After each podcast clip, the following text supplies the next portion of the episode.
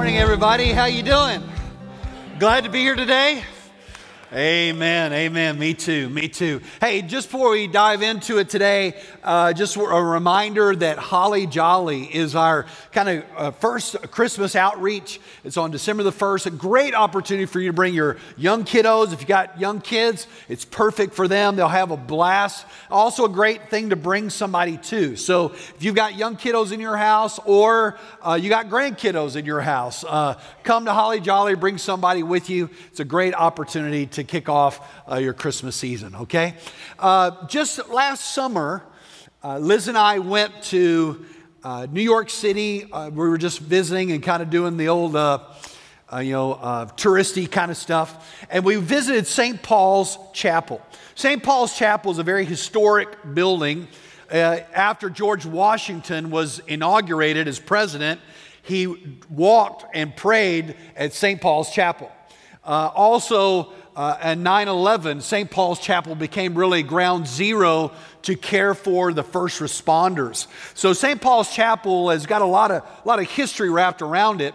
But one of the things I loved about it was it has a very old cemetery in the back of the church. In fact, there's a picture of it. Many of these headstones date back to the 1700s, the Revolutionary War. I mean, it's, it's a really old. Um, a cemetery. And as I was walking through, just kind of looking at the dates and kind of just reading about the people, I came across this one tombstone that I had to take a picture of it. So there's a picture of it. And it, at the beginning, it talks about the guy, James Davis, and a little bit about him. And, and then it, it has this inscription at the very bottom. It's really faded, but this is what it says Behold and see as you pass by, as you are now, so once was I. As I am now, you soon will be. Prepare for death and follow me. Isn't that a little creepy? Doesn't that sound a little creepy? I mean, I read that, I'm like, I'm like, ooh, that just, that just sounded so weird. Nobody believed me, so I took a picture of it. Uh, to, I'm just like, wow, that's just, that's not going to be on a Hallmark card anytime soon, all right? Maybe a Halloween card, not a Hallmark card. Uh, but it just reminded me of how it, the, the present reality of death is, is, is reflected on that tombstone.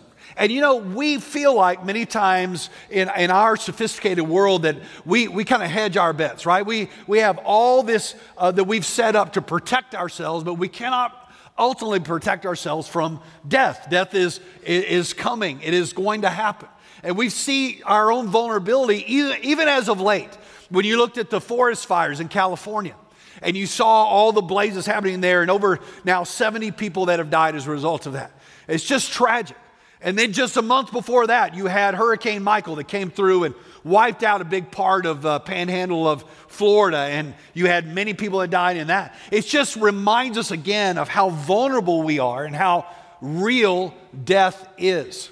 Uh, a couple of weeks ago, we had a guest speaker at our staff uh, the, his name is Dr. Barry Creamer. Dr. Barry Creamer is the president of Criswell College. And he was speaking on trends in our culture that we need to be aware of. And one of the things he said that I, I won't forget is he said, underneath our culture is an existential point of view or worldview, which simply means that you create and you control your own destiny.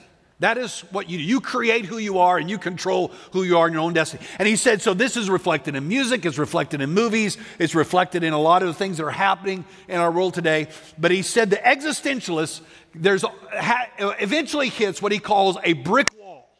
And that brick wall is a brick wall of death. You cannot create or control your own death. And he said every, every existential movie or book or poem ends up uh, reflecting somehow on death. Um, and, and, it's true. We, our culture does see death as the final enemy, the great brick wall that we cannot surpass or overcome. But I want you to know that Christians have a different view of death. Christians believe that we have hope, and that hope actually goes beyond the grave, beyond the, the gravestone, beyond the tombstone. We have a, we have a hope that Jesus Christ is coming again. Isn't that great? Now, I'm going to say that one more time, and this is when all the Christians get to go on unhinged. All right? All right, so get ready, Christians. You ready for that? uh, we have this hope that goes beyond the grave, and that is a rock solid hope that Jesus Christ is coming again. Okay, unhinge a little bit more. Ready? One, two, three. All right, there we go. I'm trying to prime the pump here, all right? Hopefully, by the end of the talk, you'll even be more fired up, all right? Uh, but this is what the Bible calls our great hope or our blessed hope. Uh, in fact, uh, that's why I want you to open up your Bibles to 1 Thessalonians chapter 4, because 1 Thessalonians chapter 4 talks about the hope that we have that goes beyond the grave, and that is a hope that Jesus Christ is coming again. The Apostle Paul is writing this letter to the church that is in Thessalonica, and he's, he's speaking about the second coming of Jesus Christ. So let's look at it with us. 1 Thessalonians chapter 4, beginning at verse 13. This is the Word of God. He said, But we do not want you to be uninformed, brothers, about those who are asleep that you may not grieve as others do who have no hope. For since we believe that Jesus died and rose again, even so, through Jesus, God will bring with him those who have fallen asleep. For this we declare to you by the word of the Lord, from, uh, uh, declare to you by a word from the Lord, that we who are alive, who are left until the coming of the Lord, will not precede those who have fallen asleep. Now, just stop right there for just a minute. Three times he mentions the phrase fall asleep. One in verse 13, 14, and 15. Now, when he's talking about that, he's not talking about falling asleep. He's talking about death. It is a euphemism for death. Uh, many, he's not teaching soul sleep. Some people think that when you, when you die, your soul just kind of just sleeps there in the ground or wherever you die, and then eventually your soul comes back to life. He's not talking about that. The Bible clearly teaches that in the minute that you die, you are in the presence of God. But your body may be like it's sleeping. Your body lays in the ground, and your body will be resurrected. So it is a euphemism for death. It was used multiple times in the Old Testament, and even Jesus used it. When Jesus was talking about his good friend Lazarus that had died, died. He said, Lazarus has fallen asleep and I'm going to wake him up. So, this idea of falling asleep, he's talking about people that have died. Now, here's the problem. They were saying, Paul, you've been teaching us about the coming of Jesus Christ, and we are fired up about Jesus' coming. But all of a sudden now, we're excited about Jesus coming, and then our beloved ones die, and they haven't seen Christ coming. So, what's going to happen to them? Are they going to miss out on the coming of Jesus, or somehow uh, we have a better position than they do? Well, what's going to happen to our beloved ones who have died, and yet Christ has not come back? And so that's why he's writing this. And he said, Listen, just as sure as Jesus rose from the dead, that he is going to raise your beloved ones from the grave. In fact, he said, We're not going to precede those who fall asleep. We, we actually, they're going to get a front row seat to the second coming of Jesus Christ. So it's a real encouraging pastoral message that he's giving uh, to them. I want you also underline in verse 15 the phrase, the coming of the Lord. The coming of the Lord. The Greek word there is parousia, uh, which literally means appearing or the coming. In the secular language of Paul's day, it was often used of the coming of a king or a high ranking official or maybe an emperor. When, they, when the king would be visiting their town, they would say, the herald would run ahead and they would say, He's coming. The coming is about to happen. And they would get everybody there and they would be ready for the coming or the appearing of the king. So, this is the term that Paul uses, not just here, but in other places in the Bible, to, to refer to the second coming of Jesus Christ, the appearing, the coming of the Lord Jesus. In fact, uh, I love what he says in uh, Titus chapter 2, verse 13. He says, We are waiting for our blessed hope, the appearing of the glory of our great God and Savior, Jesus Christ. So he's talking about the coming of the Lord. Listen, our hope is that Jesus Christ is coming again. Your hope is that Jesus Christ is coming again. Christians are the most hopeful people on the planet because our hope doesn't stop with the tombstone. Our hope, uh, hope stretches all the way to Jesus Christ coming again. So you say, well, Craig, what is it going to be like when Jesus returns? You know, uh, I think we should preach more on the second coming of Jesus. I think we should hear more about that. You know, almost every, back in the day, almost every hymn, the last stanza always had to be about heaven, right? Or about the coming of Jesus. And I think we've kind of lost some of that today. We need to rekindle our hope in the coming of Jesus.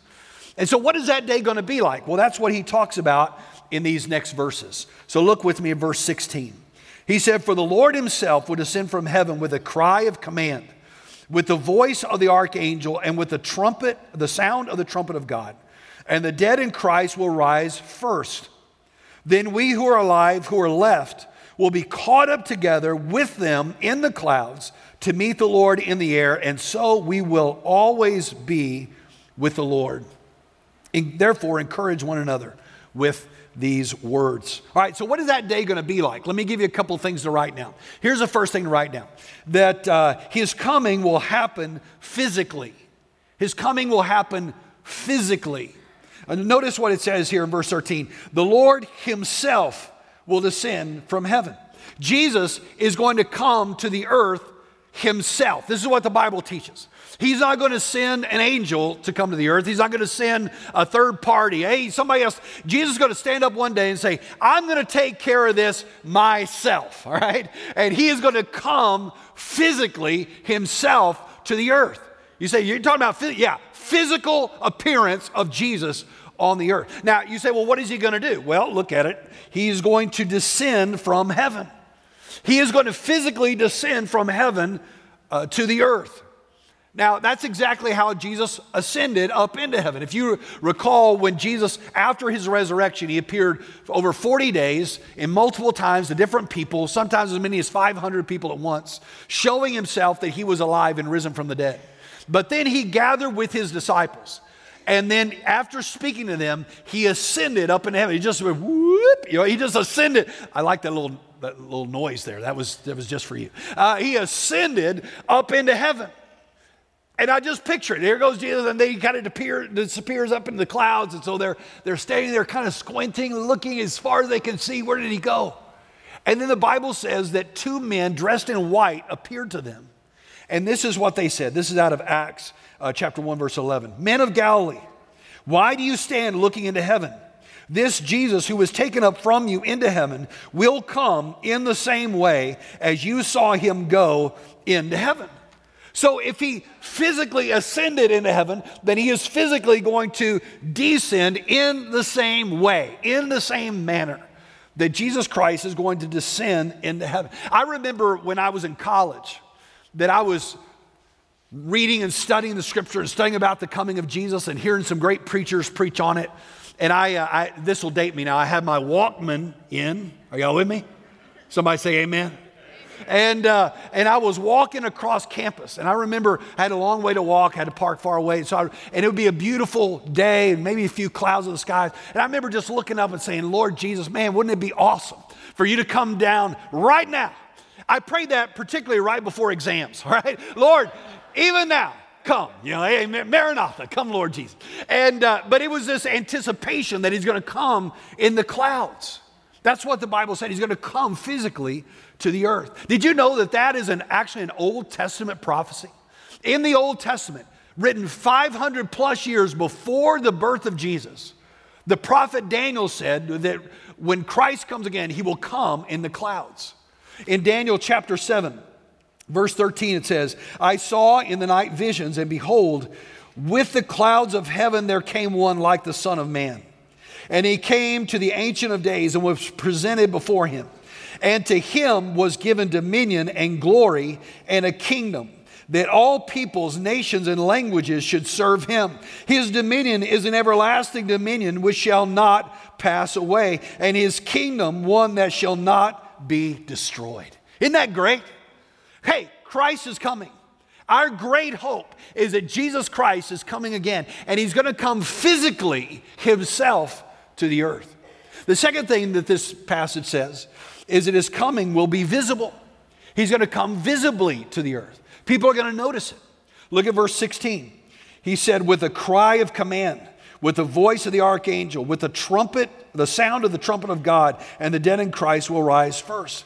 Everyone is going to see and everyone is going to notice when Jesus Christ shows up. When Christ shows up in the neighborhood, you're going to know, all right? You're not going to have to, what, no one's going to have to let you know what's happening.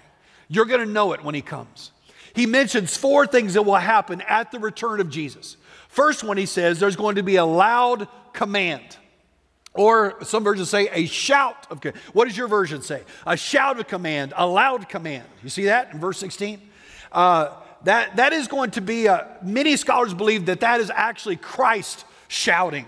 I, I love that picture, by the way. The lion of Judah roaring, right? Christ in command, shouting. I don't know what he's going to shout. Maybe he's going to say, let's go, you know, or let's roll, or it's coming, or whatever it is. I don't care what it is. I'm fired up about it, all right? Jesus Christ is going to shout, kind of a Braveheart kind of moment. Whoa! And here he comes. He's coming, King of Kings, all right? A loud command. Then it says you're going to hear the voice of the archangel. Now, an archangel is an angel uh, over multitude of angels, an archangel, a head angel, a chief angel. Now, we are only told in the Bible that of one name, one by name. There, there's implications that there may be many, but that there's only one by name that we know of, and that is Michael, the archangel. All right, so we know that there will be a shout of the archangel as he gathers his troops to ready to swoop down. And then it says that there will be a trumpet, right? A loud trumpet blast that will sound the alarm. Uh, the trumpets were used in the uh, Old Testament time and even still up to the Civil War. Trumpets were blown to marshal the troops into battle. Trumpets were, were, were a call, a clarion call for action. All right? I'm sorry, if you play a clarinet, he's not going to play a clarinet. All right? I, I played trombone in middle school. It's not going to be a trombone, it's going to be a trumpet and a shout and a loud command. All right? Everybody's going to see that, everybody's going to hear that. And then it says, when that happens, when he descends physically, the skies part, the shout, the trumpet, the command, it says, then the dead in Christ will rise first. Well, who is that? These are the people that have died in the Lord, people that are believers in Jesus Christ who did not get to see the coming of the Lord Jesus, that their bodies will be resurrected first uh, when they hear that command, when they hear that shout, their bodies are going to be raised from the dead. Now, people say, well, Craig, how's that going to happen if I'm cremated? Or how's that going to happen? I don't know. Uh, that's a great question. Uh, we'll figure that out when we get there, all right? But I do know this that the dead in Christ will rise first, that they'll rise and they'll, they'll hear the shout of Jesus Christ. Isn't that an amazing thing? You know, Jesus talked about this. Uh, one day his disciples were asking, What's going to happen when you come again? What's that day going to be like? And I'm going to read you what Jesus said. Now, I want you, based on what you just heard, see if what you just read in 1 Thessalonians 4, see if it matches what Jesus said in Matthew 24. He said, Then will appear in the heaven the sign of the Son of Man. And then all the tribes of the earth will mourn, and they will see the Son of Man coming on the clouds of heaven with power and great glory. And he will send his angels with a, a loud trumpet call. And they will gather the elect from the four winds from one end of heaven to the other. Listen, folks, this is going to be a visible thing. You're, you're going to notice it when Jesus Christ comes again. Revelation 1 7 says, Behold, he is coming with the clouds, and every eye will see him. You know, the Jehovah's Witness teach that uh, Jesus Christ came to the earth in 1914. Uh, he came to the earth, but uh, it was an invisible coming that nobody noticed it coming. I don't read in this Bible about any such thing. Uh, in 1977, there was someone who claimed that Jesus came to the earth because his likeness appeared on a tortilla. Go look it up. I'm not making this stuff up, people. And uh, they go, Oh, Christ has come. Uh, he's not coming on a tortilla, people. Just write that down. He's not coming. Now, listen, if he shows up, they may throw tortillas in Lubbock, but he's not coming on a tortilla, all right? Uh, some people go, oh, well, yeah, he's coming because I can see this cloud formation that kind of looks like you. No, no, he's not coming as a cloud. He's coming through the clouds. He's coming physically. He's coming visibly. Our great hope is that Jesus Christ is coming again. Amen? He's coming again. Anybody fired up anymore yet uh, over his coming. All right, there you go. Thank you very much. This is an interactive service here. Let, one more thing. Let me give you one more thing. You, can you handle one more thing? Can you handle it? All right, here we go. Let me give one more. He's his coming will happen gloriously. Gloriously. Look at verse 17. Then we who are alive, who are left, will be caught up together with them in the clouds to meet the Lord in the air. And so we will always be with the Lord. Paul envisioned that, that when Christ comes, there are going to be Christians on the earth. There are going to be Christians that are going to see the, the, the coming of Jesus and they're going to hear the shout and hear the trumpet. Man, wouldn't it be great if it was our generation? Wouldn't that be awesome? If we were the, one of those that were here when the, when the coming of the Lord happened. He, he said, We who are still alive, we will be caught up. I mean, Paul anticipated it would be in his lifetime.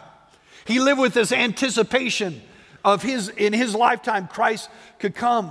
But there are going to be Christians on the earth, and what's going to happen when they hear that shout and they see that uh, him coming, and they hear the trumpet call, and they see the resurrection of those who have gone in Christ? Then he said, "We will be snatched up, literally called up, snatched up, caught up uh, to meet the Lord in the air. We will be together with them," he says, in the air. Now, listen, this is our great hope. This is a great reunion. These people that had loved ones that have died that in Christ, but they're saying, well, what's going to happen when he comes? Are they going to miss out? He goes, no, no, no. We're all, they're going to rise first. They, we're going to be caught up to meet them, and there's going to be this great reunion in the air, and we will always be with them. See, this is our great hope that those who die in the Lord do not die without hope. They, they, they lay there to rest. Their spirit is with Christ, and they will be resurrected, and we will be with them again. This is a hope that we have of that great reunion. And listen, if you are one of those that gets to be here when Christ comes again, I hope that we are, that it says that we will also be changed. We'll be caught up to meet the Lord in the air. Look at what it says in 1 Corinthians 15, verse 51. He says, Behold, I tell you a mystery. I love that. You go, man, this is, this is like a mystery, man. We don't really fully understand it all, but this is what's going to happen. He said, I tell you a mystery. We shall not all sleep. That is, we won't all die, but we shall be changed in a moment, in the twinkling of an eye, at the last trumpet. For the trumpet will sound, and the dead will be raised imperishable, and we shall be changed. Get it? Trumpet, shout, dead in Christ risen, then we will be changed. We will be caught up to meet him in the air. You say, well, what will our bodies be like? I mean, obviously, this body doesn't fly, right? You draw me, throw me up to 30,000 feet and let me go, I'm coming down like a rock, right? I'm not going to be caught. How is that going to happen exactly? Well, we're going to be changed. We're going to have a, a new body. We're going to shed this old body. Anybody say amen to that? This old tent, we're going to shed this thing. And we're going to get a new body. Forget the rotator cuff surgeries and the knee replacements. Forget the cancer treatments and all the kind of medications we have to have just to keep us going. Forget all that. We're going to get a new resurrected body in a moment, in a flash, in the twinkling of an eye. Look at what he says in 1 Corinthians chapter 15, verse 53. He said, For this perishable body must put on the imperishable, and this mortal body must put on immortality. And when the perishable puts on the imperishable and the mortal puts on immortality, then shall come to pass the saying that is written Death is swallowed up in victory. Oh, death, where is your victory? Oh, death, where is your sting? In other words, he's saying, Man, we, we see death as the brick wall, but he said, Death has got nothing on you because one day you're going to be caught up to meet the Lord in the air. One day you're going to be changed. You're going to have a new body. You're going to live forever with Him. We have a solid hope that Jesus Christ is coming again. Death, we're not afraid of death. Christians, for, for a Christian, death is promotion. Death goes right into the presence of God. And then one day we get a new body resurrected. What in the world are we afraid of, right? We, we have a hope that goes beyond the grave. And he says, and there you will be with the Lord forever. You will always be with the Lord. In that moment, everything changes. Every reality changes. There's no more sickness, no more separation, no more sorrow, no more grieving, no more death, no more suppression of wickedness and evil in this world. We will be free of it all. We will shed it all, and we will be with Jesus. We'll be with him forever. Listen, I really believe that Jesus longs for this day. I believe that he is ready and he is anxious and he longs for this day. Why? Because in John 14, Jesus said, you know, I've quoted this several times. Jesus told his disciples, he said, um, Do not let your heart be troubled. You believe in God, believe also me. In my Father's house, there are many rooms. If it were not so, would I have told you I go to prepare a place for you? And if I go to prepare a place for you, I'm going to come back and I'm going to take you to myself so that where I am, you can be also. There's this longing in the heart of Jesus to go get his kids, to bring them home. Yeah, I was thinking about that this week as we come up on Thanksgiving. I have a new appreciation for this now that I'm an empty nester. All right? I think at every stage of life, you get new uh, insight into the heart of God as our parenting changes, right? And so here's, here's one of the new things. You know, when uh, it comes around Thanksgiving time, uh, my wife gets really happy and excited, right? She gets excited. She says, okay, we got to clean the house. Craig, you sweep and mop, all right? That's my job. I'm a floor guy. So I, that's my job. I can't do, I can't do laundry, but I can do that, all right? So I, I, am sweeping and mopping and we're cleaning bathrooms and we're changing sheets and then she gets in the kitchen and man, she puts on her apron and then she goes to cooking and preparing and baking and doing all the things she does. Why is she so excited? Because she knows in just a little while, her kids are coming home. And, and we're going to gather around the table and we're going to share together.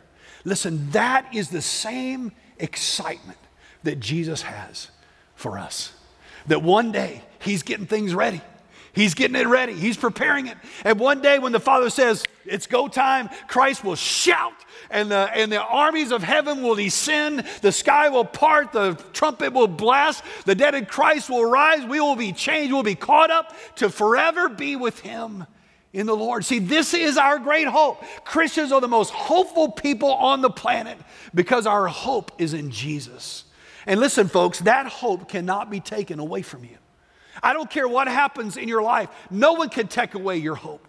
I don't care how dismal your future may look, how awful the doctors say your outcome is.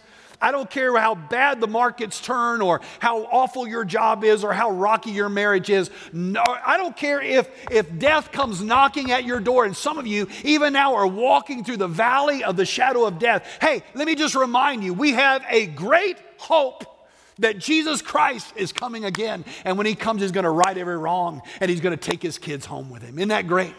That is the hope that we have as followers of Jesus Christ. Amen. And so I love what, uh, I love what Paul says here uh, at the very end. Look at verse 18. He says, Therefore, based on all that I've just said, because of this great hope that Jesus is coming again, he said, Therefore, encourage one another with these words. That word encourage is the, the word parakaleo. It's used of the Holy Spirit. It means to literally come alongside, put your arm around somebody. He said, In light of the coming of Jesus, you need to put your arms around some folks and encourage them with it. So, how do you encourage people, or what would that look like? So, this is where it gets to action for you. I want to challenge you to encourage one another with these words, with the reality that Jesus is coming again. You say, well, what does that look like? Well, one is you can encourage, you can encourage those who are grieving. You see, as we get to Thanksgiving and to Christmas to come, it's a hard time for those that are grieving. There's going to be a spot at the table that's not filled. And for some of you, this will be your first Thanksgiving without your husband or your wife or a son or a daughter or without a grandfather or grandmother or an aunt or an uncle. And when we're grieving and we're hurting, what we need is somebody to put our arms, their arms around us and remind us that there's a reunion coming. Yeah, it, it's, there's an empty spot now, but it won't be that way forever. One day we will be with that loved one again, and we will share a meal again, and we'll have all of eternity to spend. This moment is just, it's just a moment, and then we'll be with them forever in heaven. So maybe you know somebody that you just need to put your arm around and encourage them. Hey, Christ is coming. Remember and look forward to that day. Another thing you can do is put your arm around someone that's hurting, someone that feels like, man, things are difficult, things are hard. No matter how hard things are, we need to always look beyond the horizon to the coming of Jesus. I mean, it's so much better to say, well, I hope things will work out, or maybe you'll get it, or pull yourself together. That's not as encouraging as, hey, no matter how bad it is, Jesus is coming back. Jesus is coming back. Set your eyes up on him. He's coming back. You can also encourage someone that is kind of stalled out spiritually. Sometimes we go through ebbs and flows in our Christian life, and maybe they used to be hot hearted for God, but they're not doing anything now. Or they haven't shared their faith in a long time. You can put your arm around them and say, hey, we need to get busy serving God. You know, enough with this, you know, well, I got this here and that there. Forget all that. When, when Christ comes back, all that's going to go away. We need to be about the things that are urgent for the kingdom, the things that matter for eternity. Listen, that's one of my challenges to you. Hey, we need to never let the grass grow under our feet. You know what I'm saying? We need to be fast at the things of God because Jesus Christ is coming again. And we need to do what we must do now and do it quickly while we have time. But there are some that you need to put your arm around, and that's because they don't know Christ and never given their life to Christ. And they don't have hope that goes beyond the grave. Their story, as far as their mind goes, ends at the grave. They don't have hope. Listen, the Bible says, without Jesus, you are without hope and without God in the world. Without Jesus, there is no hope beyond the grave other than the terrible expectation of judgment. But it doesn't have to be that way. You can have the hope that your name is written in heaven. And that is now is the time of salvation. Now is the time to say, Lord, I need you. Now is the time to ask Him to forgive you and lead you. And maybe that's you. Maybe right here, right now, God brought you to this church service to hear this message, to have this opportunity to say yes to Him.